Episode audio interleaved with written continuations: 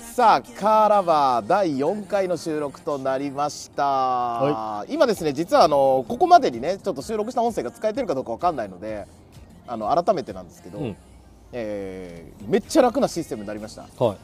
これね今第、え4回なんですけど収録自体は僕らでは3回目うん。になりますね、うん。で毎回パソコン立ち上げて、うん。それにこの DJI のマイクをつないでやってたんですけど、うん。もう DJI マイクのこうトランシーバーをあ違うトランスミットもう分かんない。とりあえず受信機を受信機を。そう受信機を iPhone にもう直接つないで、うん。iPhone のボイスメモで撮ってるっていう、うんうん。もう何のコストもかかってない超もう手元のシステムで完了するっていうようになりました。すご。いはい、でなんか音声は一応取れてるみたいなので、まああのいけてるんじゃないかなと。はい、っていう感じなんですよ。で、えっとまあ、おかげさまで、えー全ポッドキャストチャンネルとも言ってもいいんじゃないでしょうか。ほあの配信がうはい。されております。もうポッドキャスト支配する勢いですね。ポアップル、アマゾン、うん。グーグル、スポティファイはでこの4つ以外って誰ももう知らないし誰も使ってないと思うんでね、うん。はい、でさらにもうスピンオフをもう1回やってるんですよ。ほこの前の配信なんですけど、音楽番組をやりまして、う、うん、知らないよ俺。何それ？今日昼間にちょっと試しにやってみた。ちょっと待ってカーラバーだよね。ああの NCS ラバーっていう名前ちょっと変えて、うん。あのカーラバーの中の NCS ラバーっていうスピンオフ作品を僕出しました。スピンオフっていうかもはや違う番組じゃん。いやでもねめっちゃいいんですよこれが関連性はあんの？え関連性車で聴いてたらいい音楽。もうあもうそれレベそういうレベルの関連性なの、ね、えそう。でもこれめっちゃ良くて、あの NCS っていううんイケてる音楽がなんか無料で出てるサイトがあるんですよ。あ今日もちなみにあの外で収録してるんでね。あの、車が通ったりすると音するんですけど、うん。でその NCS 自体は結構なんか権利フリーの音楽でうん。使う時の条件はそのダウンロード先とか作曲者とかそれをちゃんと出してればいける。うん。使っていいよみたいな。結構 YouTuber とかでなんかかっこいい映像だったりとかなんかそれっぽい映像には NCS の音楽使われてたりとかあうん。と TikTok でなんか NCS の曲をベースに踊ってる人とかもいるっていうのを知ってはいたんですけどなかなか僕は使う機会がなくて。はい。でもなんか NCS のホームページ見てで登録も何もなく聴けるしダウンロードもできるんで、うん。まあ、ちょっと聞いてみたんですよ。うん。めっちゃクオリティ高くてこれ普通に売ってる曲レベルじゃんみたいな、なんならそれよりかっこいい曲いっぱいあるし、じゃあこれちょっと紹介したら成立するんじゃないかなと思って。それで試しにまあ10曲ぐらい紹介する番組やったんですけどこれがねこれね前回の配信聞いてる人はまあちょっと申し訳ないですけど あの T さん聞いてみてください。はい。あの俺の曲紹介の下手さ。下手さ？さ。下手さ？もうね僕自分なりにノリノリでやってみたんですよ、うん。もう全然できないの。まず タイトルとアーティスト名が読めない。読み方がわからないあの音楽オタクではないので音楽自体は結構聞きはする方なんですけど、まあまあ準備をしなかったってことね。ねもちろんダウンロードしたその場で場でもう流しながら行き当たりばったりだ喋るみたいな感じでやったらそれは難しいね。いやもう全然できなくて。これはねやっぱねあの僕好きな音楽ラジオあるんですけど、うん。あのそういうの聞いてるとあすごいんだなって思いましたやっぱ。うん。ラジオ DJ の人すごいわ。うん。あの人たちはだからもう俺もなんか途中で、えーこの曲なんだっけ？呼び方わかんないけど行っちゃいましょうみたいな感じで次の曲行くみたいな 感じで10曲。はい、まあでもねそれ出したらあの海外とかの再生が増えて、まあ、めちゃめちゃいい雰囲気になっておりますこのう番組、はい。んまあ、海外の人日本語わかんないだろうからどうやって聞いてるのかなと思うんですけど、うん。まあ、今はでも結構ドイツとアメリカで聞いてる人がいたりとかしてそうなんですよ。めちゃめちゃいいんですよただじゃあこの番組は何のための番組ですかっつったら忘れてはいけないのは走り屋のための情報番組じゃないですか、なんで、まあ、本編の方は走り屋の情報番組として、えー戻ってきたぞということでね、これからまたやっていきたいと思います。もちろんこの BGM 流してるのも NCS の曲をあのルー。プで流してますんではい、まあ、そんな感じで行ってみたいと思います、はい。さあということで、えー今日なんですけどもうねお話のネタは前回のあのあの時にあちょっと貧乏ゆすぎやめてもらっていいですか？これ音拾うかもしんないじゃん。寒いんだもん。いや寒くないよ、まあ、外で撮ってますけどね、うん。はい。じゃあ、えー、とまずですね、えーあの走り屋についての話をずっとしてきたと思うんですけど、うん。あの僕らがターゲットにしてる走り屋っていうのは大して走りもしないのにうん。大して走りもしないのに、うん。えーなんかあの一丁前に いろいろ喋ってうん車について,、ていじって。そう、のくせ結局走らない遅いゴミ、まあ丘走り屋的なもんだね要はね。うん、もう他なのかよくわかんないけど。まあとにかくその大したことない人向けに少しでもプラスになるっていうことをうん。やっぱ大したことない走り屋を脱出したいじゃないですか走り屋って。うん。輝きたいですよねきっとね。まあ多分ね。そう。だからそういう人たちに向けて、まあ、少しでもうんプラスになればいいなと思って、まあ、この番組をやっていくわけです役に立とうという志があるのね。やっぱ走り屋っていうのは何よりも大事なのが車をいじること。本当にそれに尽きる走ることじゃなくて。走ることは二の次いですよ。じること。じゃあ走るはリスクが高すぎるんですよやっぱ。走走ると事故る、うん、だってアセットコルサでしょ？いやもちろんアセットコルサの話もしてるけどこれは、あの現実の走り屋で、ねこのリスナーの方もたくさんいると思うんですけど走ると事故るじゃないですか、うん。ああとは当然一般道では絶対ダメですけど、スピード違反とか、うん。違法運転をすれば捕まるリスクもあって、うん。場合によっては人を怪我させたり殺しちゃったりする可能性だってあるわけで、そんなのをねあのやっぱ二の次なんですよ。まずその前に車どんだけ仕上げて、うん。で千葉フォルニアとか、うん。箱根のなんか富士山が見える展望台とかに車を止めて、でスマホでなんか構図も何も考えずに適当になんか写真を撮って、満足するっていうところまでが走り屋なんですよ。もうただひたすらディスりたいだけみたいな感じ 違う違う違う違う違う。そんなやつばっかりだから。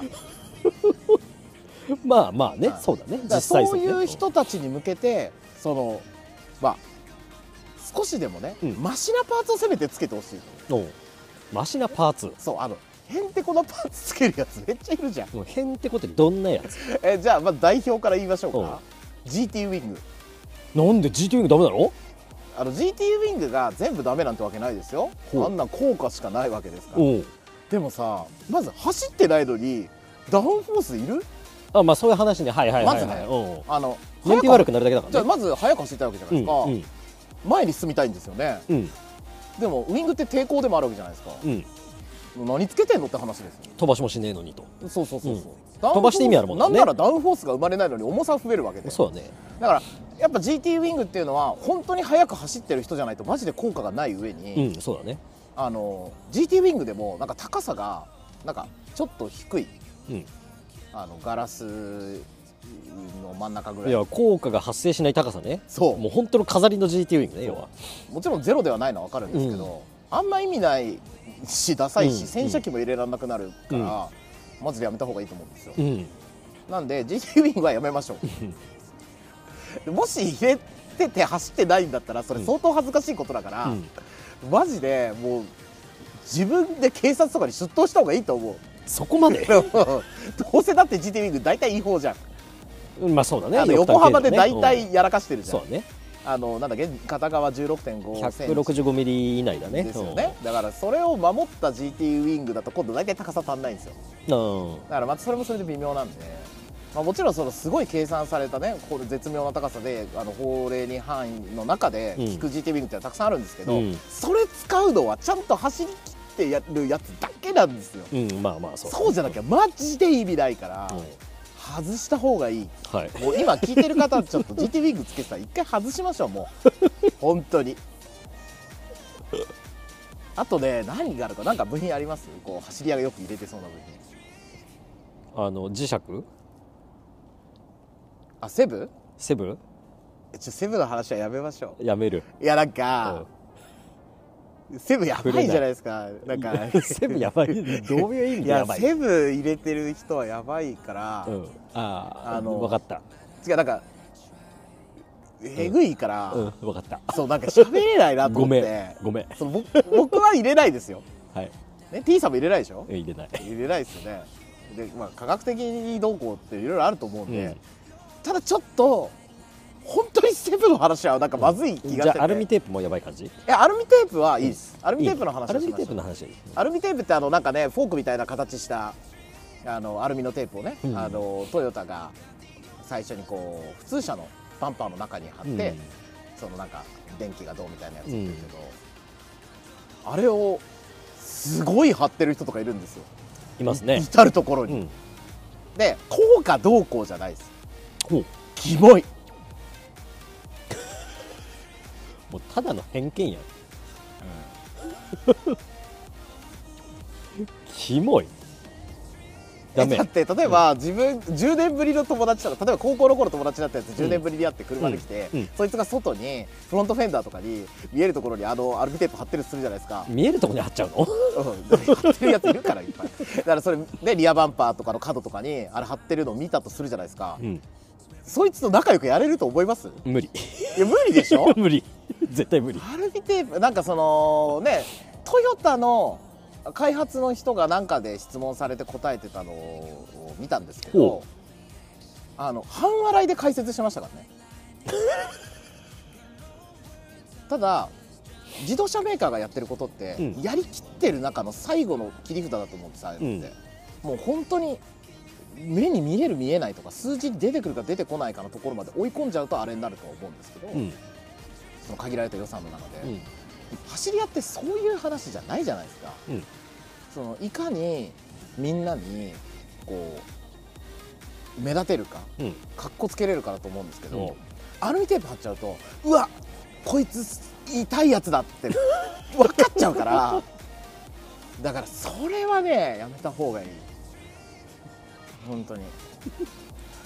外に貼って効果があるかもしれないっていうのであのなんかなんとかエフェクターみたいななんだっけなボルテックスジェネレーターでしたっけ？あのそれは空力空力のやつで。であれとかもあの最近は純正で結構ついてる、うん。トヨタなんかそれこそアクアとかうんああいうのとかにも純正でなってたりとか結構見るんですけどあんなのとんでもねえ CFD 解析やりまくって導き出した位置じゃないと多分効かないと思うんですよ。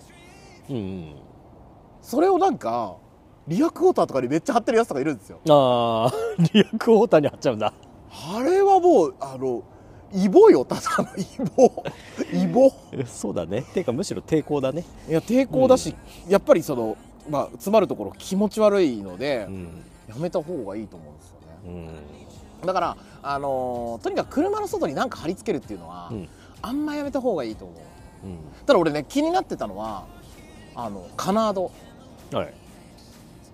あのまあ違法なカナードはちょっと、まあ、違法か合法かちょっと置いといて、カナードってなんかこうレーシングカーを作ってるメーカーから言うとどっちかってあれでダウンフォースなんか出してないですよみたいなのを聞くんですよ。ほう。でどちらかというとそのホイールの近くの乱流を、うん。乱流と前から来た風を分離するためのスプリッターとして機能してますっていうああはい言ってるんですよねだからあれでダウンフォース発生させるためにああいう風にやってるんじゃなくてあの形状っていうのはあくまでもホイールの周りのそのタンブル量が発生した時にそれがドラグ、要は車を引っ張る逆に引っ張る力になっちゃうから、うん。それを減らして少しでも抵抗を減らすっていうことらしいんですけうん。どそれについてどう思いますか、どう思いますか？うん。であの T さんってこの番組なんで呼ばれてるかっていうとこの世の中の神羅万象を基本的に全部知ってる人なんですよ。あそうなんだ。そうです。だからもうあの真実を話してもらった方がいいな、うんでもまあそういうことならそういうことなんだよね。あそんな感じ。うん。あじゃあじゃあそうです、まあ確かにあのほらウイング GT ウイングとかみたいなあの揚力どうのこうのでダウンフォースを発生させてるよりも、うん。あれって単純に空気の位置エネルギーでね、ダウンフォース発生させてたりっていう部分もあると思うけど、まあ、だから角度と形状によるよね、はいはい、うん、一般的に急激な角度つけてやってるのはあれは空気抵抗を増すけど、まあ、どっちかっていうとダウンフォース目的でつけてるもんだけど、レースカーとかで角度浅めとかにしてつけてるやつは本当そういう目的じゃないかうん。あくまで清流だよねそうね。空気。あのねあの空気をうん。いい方向に向きを変えるみたいなね、まあそういう感じ整えるって大事だからね。うん。ボーテックスさっき言ってたからボーテックジェネレーターも一緒でしょ？あまああれなんかまさにね、リアウィンドウのその下がっていく角度に対して空気の巻き込みを圧力を横横に要は空気を割くことによって圧力変化を抑えて要は空気抵抗を減らすっていうものがボーテックジェネレーターだ。かあとあのフロントのサイドミラーの付け根のちょっと上ぐらいに貼って、うん。ボルテックスジェネレーターをね、うん。であの巻き込み音とかをあ消すのね。風切り音か。風切り音消すとかっていう効果も。ボーテックジェネレーターとか、まあ、若干突起になってるレベルのやつだよね。えそうそうそうそうそう、うん。どこまでがボルテックスジェネレーターなのかちょっと何とも言えないんですけど。まあまあそんなのもあると、であとなんだろうな走り屋がつけてそうなパーツなんかあります？でも真っ先につけるのはもうマフラーとか足とか。ああマフラーなんでもいいんじゃないですか？マフラー。何でもいいんだ。うんでもありがちなさ、うん。こう早く走ろうとしてさ、抜け抜けにしてさあ下がスコスコで上もなんかパワー出ないみたいなさよくあるじゃない、まあ実際ある、うん。あのね俺の周りであの一番うん。露骨に僕が体験した話だけど、うん。FD2 シビックタイプ R、うん。あれでえー、と触媒後からうん。出口までうん。フルチタンのマフラーがあったんですよ、おーいいね。かっこいいね。高いしめっちゃ軽い。びっくりするぐらい軽いやつ、うんで、まあ、それで袖ヶ浦走ってた人がうん。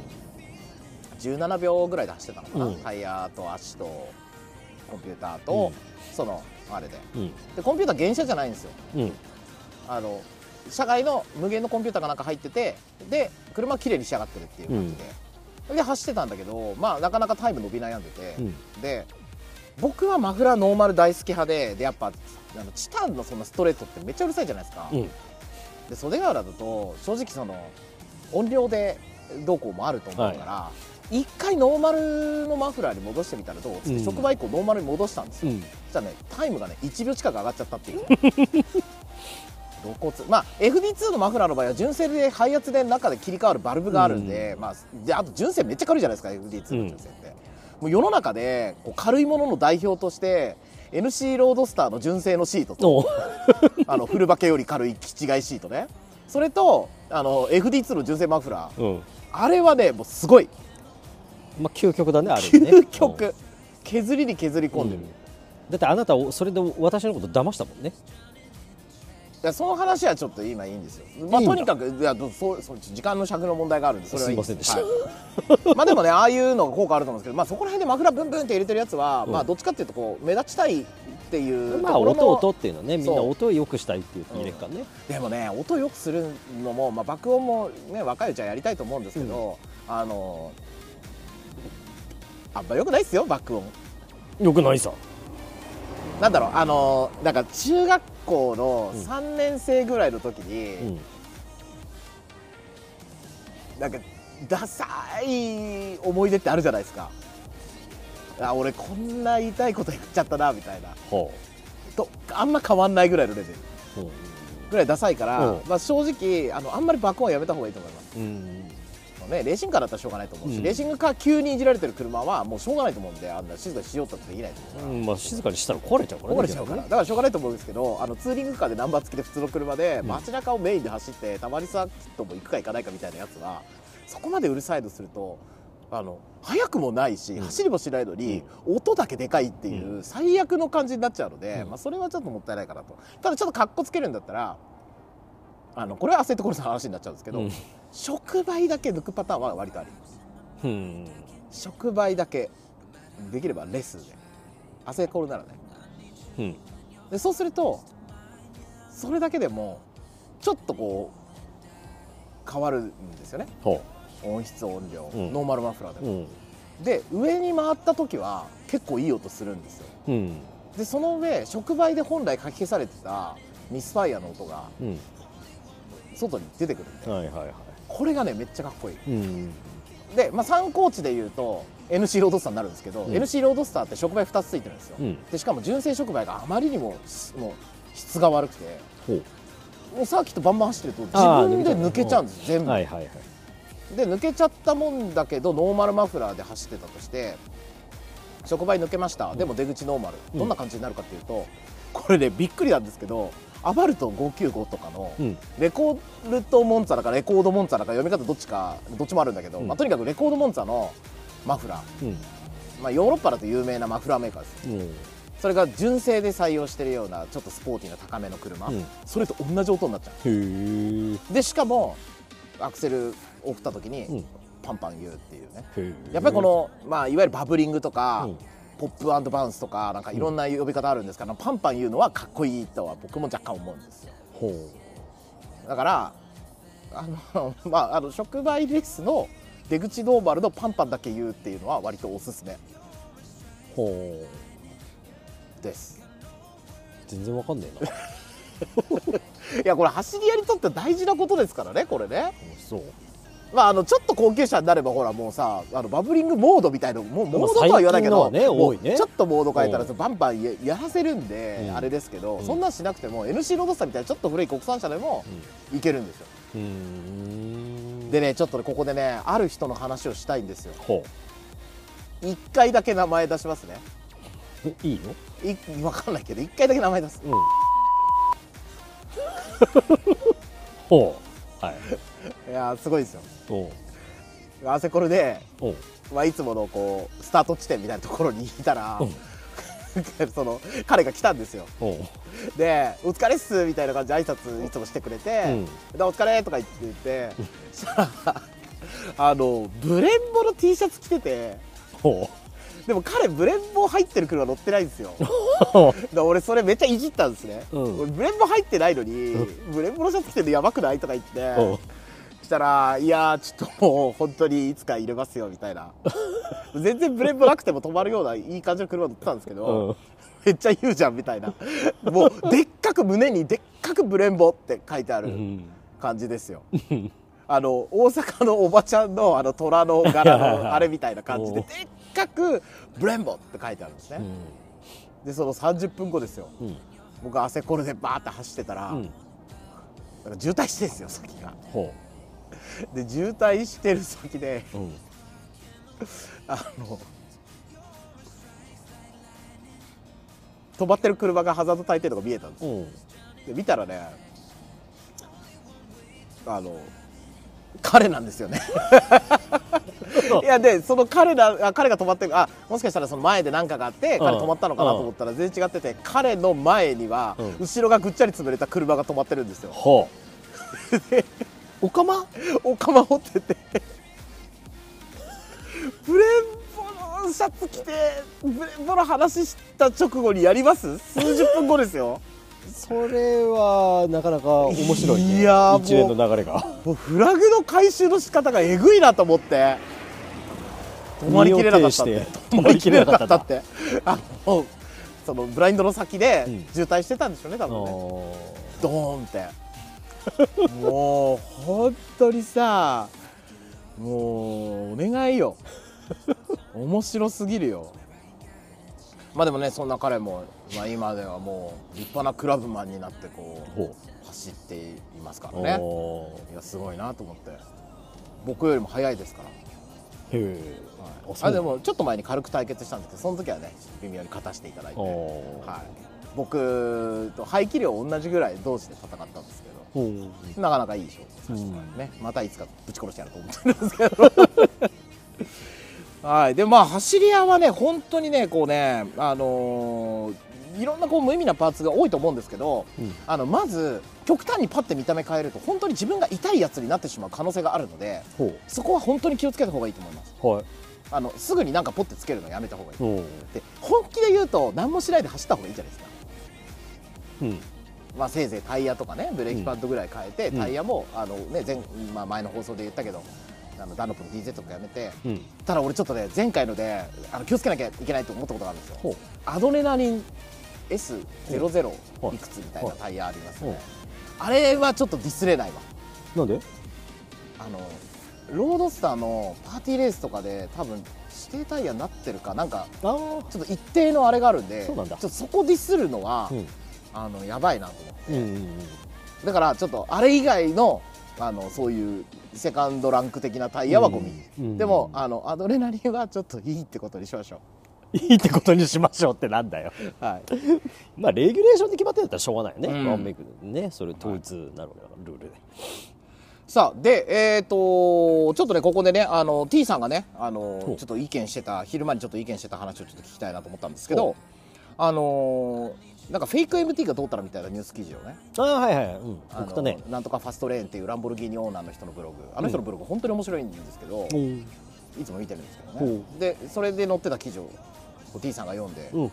あれどういう話なんです要は EV の、かはい。えー疑似マニュアルを疑似マニュアルシステムをはい。導入するか否かに対してはいはい。ホンダの方がはい。そういうのってよろしくないんじゃないの？っていうで T さんの意見。です私はあのホンダの方と同じく。どういう意うんその疑似的なそのマニュアル見を EV に搭載してもうんはい。言ってしまえば表面的な部分だけでなんかそういう技術的なものを値値打ちをつけるっていうの？機能的なものでさ。でつまんないよねって。技術屋だったら技術で勝負しましょうよっていう。あそういうことね、うん。はいはい、で EV だから今までみたいにそのエンジンの車両みたいにさ、うん。こう出力特性に波があったりとかしないから、うん。面白みがない部分を、うん。じゃあ面白みを持たそうっていう、まあ、考えのもとう出た案なんだろうけど、うん。そういうさ言ってしまえばさ疑似マニュアルってことはさ、うん。加速性能とかそういうものを、まあ、意図して落としてわざと波をつけて、うん。段付けをつけて、うん。うん、で面白みを出しましょうってことなんだろうけどう、ん。うん、それって走行性能をただ下げてるだけのことでさ一瞬面白みはあるかもしれないけどもっと本質的な部分での性能を上げてかつ面白みをつけるっていう方向性でホンダの人はもっとポジティブな、はうん、機能的なあはい。性能的な、うん、アップを考えたらいいんじゃないのっていう意見なんだよね。はあまあ、そういう記事だったってことですね、うん。まずねホンダはねそんなこと言ってる場合じゃないですよ。今喫緊の問題は、ちょっと前にシュフラーと作った7速 DCT のあのトラブルが続出してますよ。うん技術的にね量量産商品でのトラブルはね、うん。うん。確かに問題は問題よ。うん、で F1 もね、うん。なんかお降りるみたいな話でしょ、まあ、降りるっつって続けてみたりとかさなまあいろいろやってるね。で もういいじゃんそんなの。もうそれどころじゃないんだけどもうそっちよりももう早くニュルでもっとと取ってこいよと。あと新しい FL5 のシビックタイプ R うん、うんあのターボのさ、あのまあいいやそれはいいやえええ何何何？いや なんだろうねあれなんとも言えない気持ちになっちゃうけどね。うん何が？いやまあ早そう早い早いってのはまあありますけど。すぐメガーヌに越されるし、でまあそこはさ。うん、もうちょっとそんななんか EV で偉そうに言うほど EV 作ってないじゃんまだいやいやいや EV 作ってる作ってないじゃなくてものづくりに対するスタンスの話。いやそうだだからうん。それすごい言うけど、うん。でもまあ結果的にそのなんかそれが納得できるほどの車作ってるかなと思って。じゃあ NSX ちゃんと作りましたか？うんまあ作り切りましたか？うん。作り切れてないよね。間違いなくね、うん。うん。だって格下の車に負けてんだからさ。うん、うん。なんだけどまあ多分これはものづくりの側のスタンスとして、うん。そのスタンスだけど NSX あれだってなるとまずいけどねもうちょっといやあのレーシングカーの NSX はもう違うじゃないですか GT3 のやつも。あとまあ、あれはもうあれは全然違うから、ね、全然違うからあれとして。市販車ベースで NSX 出た時に、あうんホンダもついにやっぱ NSX って名前を、ね、つけるぐらい、うん。ダメだったね。ダメだったね。ちょっと残念だったよね。うん。で最後のねもうあの出たやつはなんかいくらか手入れしてやったみたいだけど、ダメだったよね。でもダメでしょ、うんだってあのアセットコルサであれで勝ち勝ってるやつっていうか踏んでるやつ見たことがない いやだからそのもしかしたらそのスタンスが現れてるのかもしれないけどその本質的にいいものかどうかっていうのと、うん。消費者に選ばれるかどうかっていうのと、うん。実際の実行性能ってまた違うじゃないですか、え言ってることは素晴らしいような気もすしなくもないんだけど、うん。速さを追求した方がいいと思うんだけど、速さ追求してる車持ってない人が言うとめちゃくちゃ変だよね。あせめて GTR と貼れる車を出さなきゃいけなかった。ーまあまあ NSX のその性能価格その他もろもろ考えちゃうと GTR には絶対負けちゃダメだったねまあ、せめて対等にはうん。戦わないといけなかったと、なんだけどほとんどのサーキットで負けちゃったんだもんね。勝てるとこないんじゃないかな。そのね EV がこれからどういう風になっていくか分かんないけどちょっと走り屋向きじゃないのは間違いないと思うの EV が。うん。あの目立ってない値段が高いとかいろいろあるんで、うんまああのちょっとこの番組ではね、EV についてあだこだったら言わないですけど、うん。まあとりあえずホンダさんはもうちょっと頑張ってくださいっていうのは本当に思う。まあそれはねうん。本当に、あのー厳しいですよ、うん。あのただ前のホンダ車が楽しすぎたからこそうん。で7速 DCT 出た時俺結構期待したんですよ、うんフィットに DCT 積んできて、そうするとこれもしかしたら結構面白いかなと思ったらやっぱトラブルすごい多くなる、まあ、あれはね、うん。ホンダ一人で作ったわけじゃなくてシュフラーと組んで作ってライセンスの問題でいろいろあってそれでリコールがすごいことになってみたいな感じになりましたけど、うん。まあ、そこはねやっぱねちょっとね頑張ってほしいなってういう。のと、ん。だからその後もね DCT とかにはあんまり触れてない感じのイメージなので、うん。まあ、あとねインテグラとかこれから出てくるみたいだからまあその辺がどんなところになるのかなと。うんただね僕はねもうね走り屋的にちょっと期待してる車がね今日ね話が現実になったんですよ。ちょっと前に僕あの個人的に T さんに話したけどあのあれあの車。ロードスター。現行の。ND うん。あれに2リッターが出るんじゃないか日本で。はいはいはい。今日かなんかで、うん。ちょっとツイッターのトレンドにもなってたけほど、まあ、開発の人が何かのインタビュー答えた時に、まあ、2リッター出しますと。おおへえあ2リッターは必ず出しますとは言った。ほう。で新型はちょっとねあのーまだ現状難しいみたいなこと言ってた。もうモデルとしては多分末期なんですよ。うん。で新型はその EV に、まあ、なるしかない。EV なり EV に近い、あのプラグインハイブリッドとかああいうものになっていくんだけど、それで今のバッテリーセルのサイズだったりとか、うん。性能とかでいうとそのロードスターっぽいのが作れないから難しいっていうのをやっぱ言っててだからちょっと出せないっすねと。うん。だからそのうんまあそれってある種ねネガティブな話なんだけど出せないって言ってるから。だけどそれをはっきりコミットしてるのはすごいなと思って、うんそうだね。うん。正直あの株主的考えで言ったらさでそれは言わんでよって話だから、ううん。まあ、ただそのね実際多分それは開発だから言えることだと思う。マーケ的には絶対言ってもらっちゃ困る話だまあでもマツダとしてのスタンスだよね、うん中途半端なもの出せねえよっていう、うん。そう。でねマツダってやっぱメーカー的に規模とかの問題もあるから、うん。まあ、ある程度のサイズ感でしかもの、ね、なかなか出していくの難しいと思うんだけど、うん。その中でやっぱロードスターにはやっぱこだわりがすごい、うん。まあ、いかにロードスターがマツダを救ったかっていうまあね,、そうだね。本当に。だからそこに対するリスペクトだったりとかあってで実際やっぱロードスター楽しいじゃないですかどれ乗っても、うん。まず。でうまくやると速いし、で、ね、老夫婦がドライブで乗ってるのも見かけるぐらいなんで、でもね2リッターの ND はやばいよ出たら。やばいでしょ。ばいよね。あーなんか軽量にだって2リッターのパワーはね。そうそう。凄まじいことになりそうだね。だからもうこれがまたスタンスネーションのやつらとかにもうん買い尽くされると悔しいな。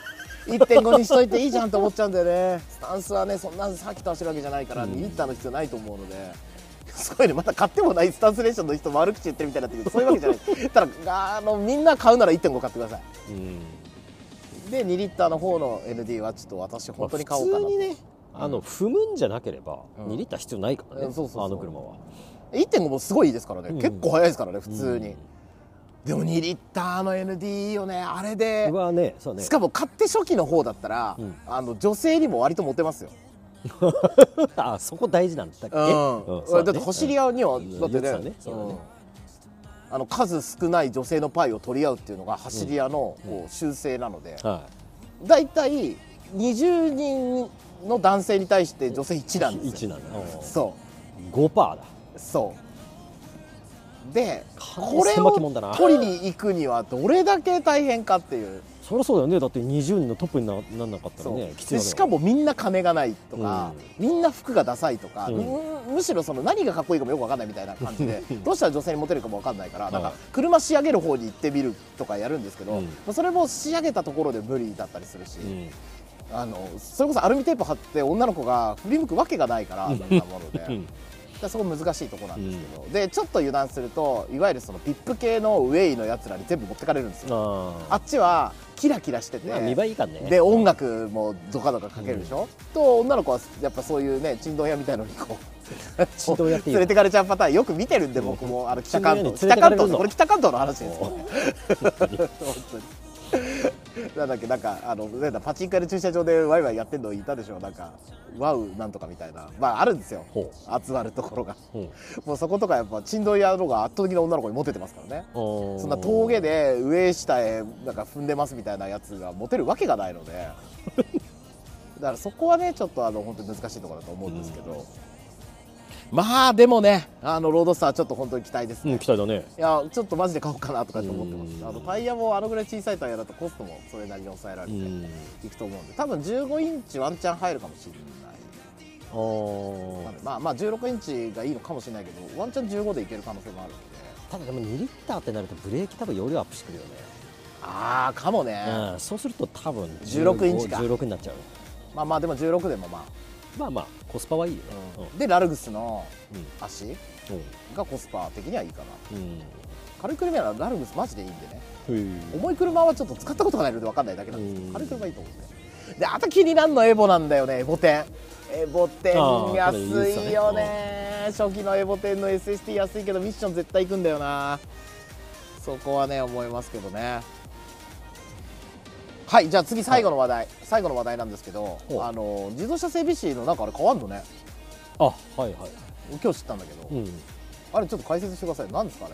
俺あの解説って言われてもだからあれ違う違うちょっとだから見てる見てるあこのラジオ聞いてる人は今何も知らないから、うん。まず何があったあかもあまず、えー、と大まかに、えーまあ、間違いない説明しれない、分かってる範囲だと、えー整備士の資格って細かく分かれてるんですよね、うん。1級2級3級ってある中で、うん。三各えっと、3級の中にうん。ガソリン、ディーゼル、車種あと二輪って分かれてて、はいうん。うん。でこれ2級も一緒でガソリン、ディーゼル、車種って分かれてるのを、どうもあの表からこ告知された表からいくと統合してで2級総合3級総合みたいな感じにうんうん。分類してて、うん。でなおかつ、えー整備士の資格を今後取る人、まあ、ちょっとこれ何年か先の話になるんだろうけど、うーん工学系のその電気関係で大学とか、うん。その専門的な勉強をした人は、えーその資格を取るにあたっての、えー時間的なその受講時間の免除および、えー減産をするっていう発表、要は資格を取りやすくするっていうことの、まあ公表らしいんだけどえでもあれ見るとさ令和5年の4月の22日ってなってない？そうそうそう。だけどただただほらあの10年っていうこともあったじ何わかんない。ゃんああれ読んでいくと令和5年っていうのが一番最初の直近の話で、うん。だからその内容、まあえっと、その対象物によってはまだ何年も先の話になるっていう書き方だよね。であとさあの整備士のあのあの俺はチラ見しかできなかったんだけど、うん。あの下の方にさ、うんえっと、電子制御何々って書いてあったのはあれなんだ？電子制が何々？あの一級新しくなった方のうん。3級より下にあるやつ、あ特別枠でしょ？うんうんああれ。はそもそも、えっと、自動車整備士で一般的に知られているのが、まあ、1級、2級、3級っていうものなんだけど、それ以外に、えっと、別の自動車車体整備士だとかほあと自動車の電気関係の整備を扱う特殊な資格があるんだよね。う電気関係の整備？を、うん今スマホで3種類書いてあったと思うんだけど。えっとね自動車タイヤ整備士なんてあるんだ。うん、ある。タイヤ整備士あと自動車電気電子制御装置整備士、であと自動車車体電子制御整備士、うん。まあ、自動車車体整備士とかもともとある特殊な3種の資格に対してその電子整備を追加したんだね、要はもうこれから先の車って電性なので全ての資格に対して、あの電子の知識うんうん。電子制御の知識を盛り込んで資格としてへえこんなのあったんだ、うん。なかなかその下の3種類持ってる人タイヤ整備士はあの割と取りやすいからあそう取ってる人いるんだけど。えーえタイヤ整備士ってタイヤ整備士単体で取れるの？取れる。これ何やろ？タイヤ交換めっちゃうまいですみたいな話。だけじゃない？タイヤに対しての知識だよね。あーあのタイヤはゴムでできてますみたいな。うんまあそれはもう多分常識的な話じゃない。あ バカにしすぎだからまあ、ちょっと走り屋っぽくない話だからこれはもうこの辺でいいや。まああのとりあえずねタイヤちょっと最近分かったことですけどやっぱねあのスリックタイヤに近いタイヤはねずっとあの置いとくとタイヤの形変形するんで気をつけてください皆さんね。本当に。あの今ちょっと訳あって小さい車にあのレース用のタイヤ履いてるんですけどうん。あレース用っつってもあの一応ナンバー付きで大丈夫なやつね、うん。あの別に車検これで取ってきたから、うん。なんだけどマジで一晩置くとさ翌朝さタイヤさフラットスポットできてんの フラットスポットっていうかタイヤが変形しちゃって。結構空気張らないと2 5キロ入れてんのに、うん。くにゃってなって、うん。もうダダダダってなるから。2 5キロでくにゃってなるうんくにゃってなる。多分3キロぐらい入れないと厳しいと思う。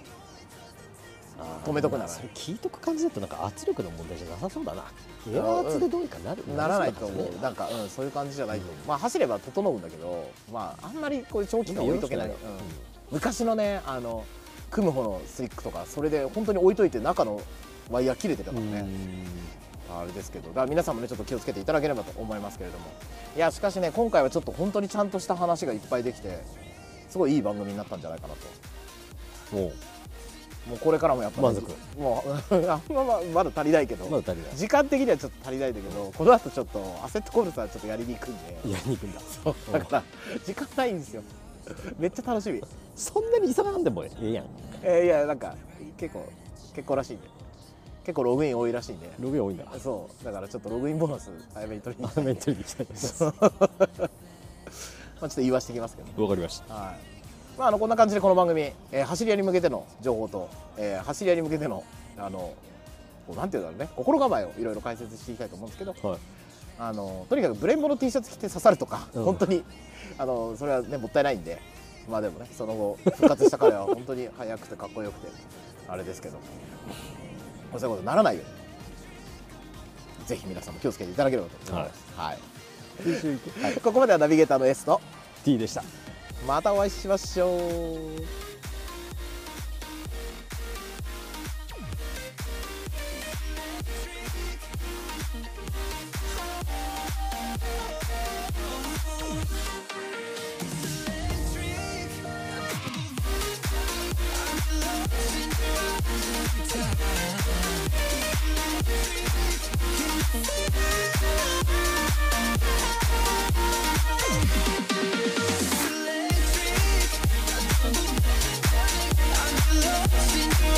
till time. Can I